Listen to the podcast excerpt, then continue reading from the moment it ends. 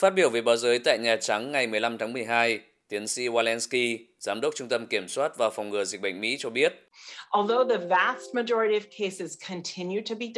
Mặc dù đa số các trường hợp lây nhiễm là do Delta, chiếm tới 96% số ca nhiễm trên cả nước, số ca nhiễm Omicron chiếm khoảng 3% ở Mỹ.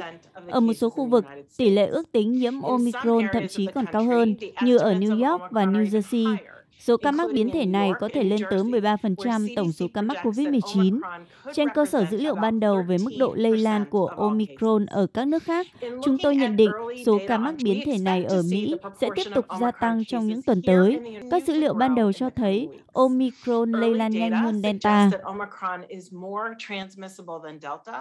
Tiến sĩ Walensky cũng cho biết, giới chức Mỹ đang ghi nhận số ca mắc COVID-19 đang gia tăng ở những người đã tiêm phòng đầy đủ trong các khu dưỡng lão.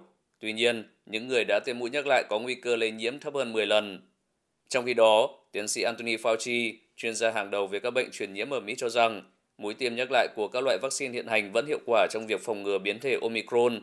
Do đó, vẫn chưa cần tới một mũi tiêm bổ sung cụ thể cho từng loại biến thể.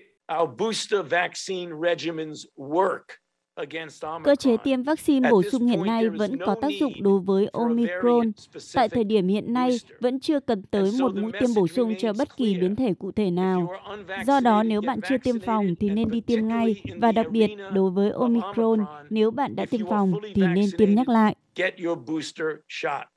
Giới chức y tế Liên bang Mỹ mới đây đã cảnh báo rằng việc Omicron lây lan nhanh chóng ở Mỹ có thể dẫn tới một làn sóng lây nhiễm biến thể này sớm nhất là trong tháng 1.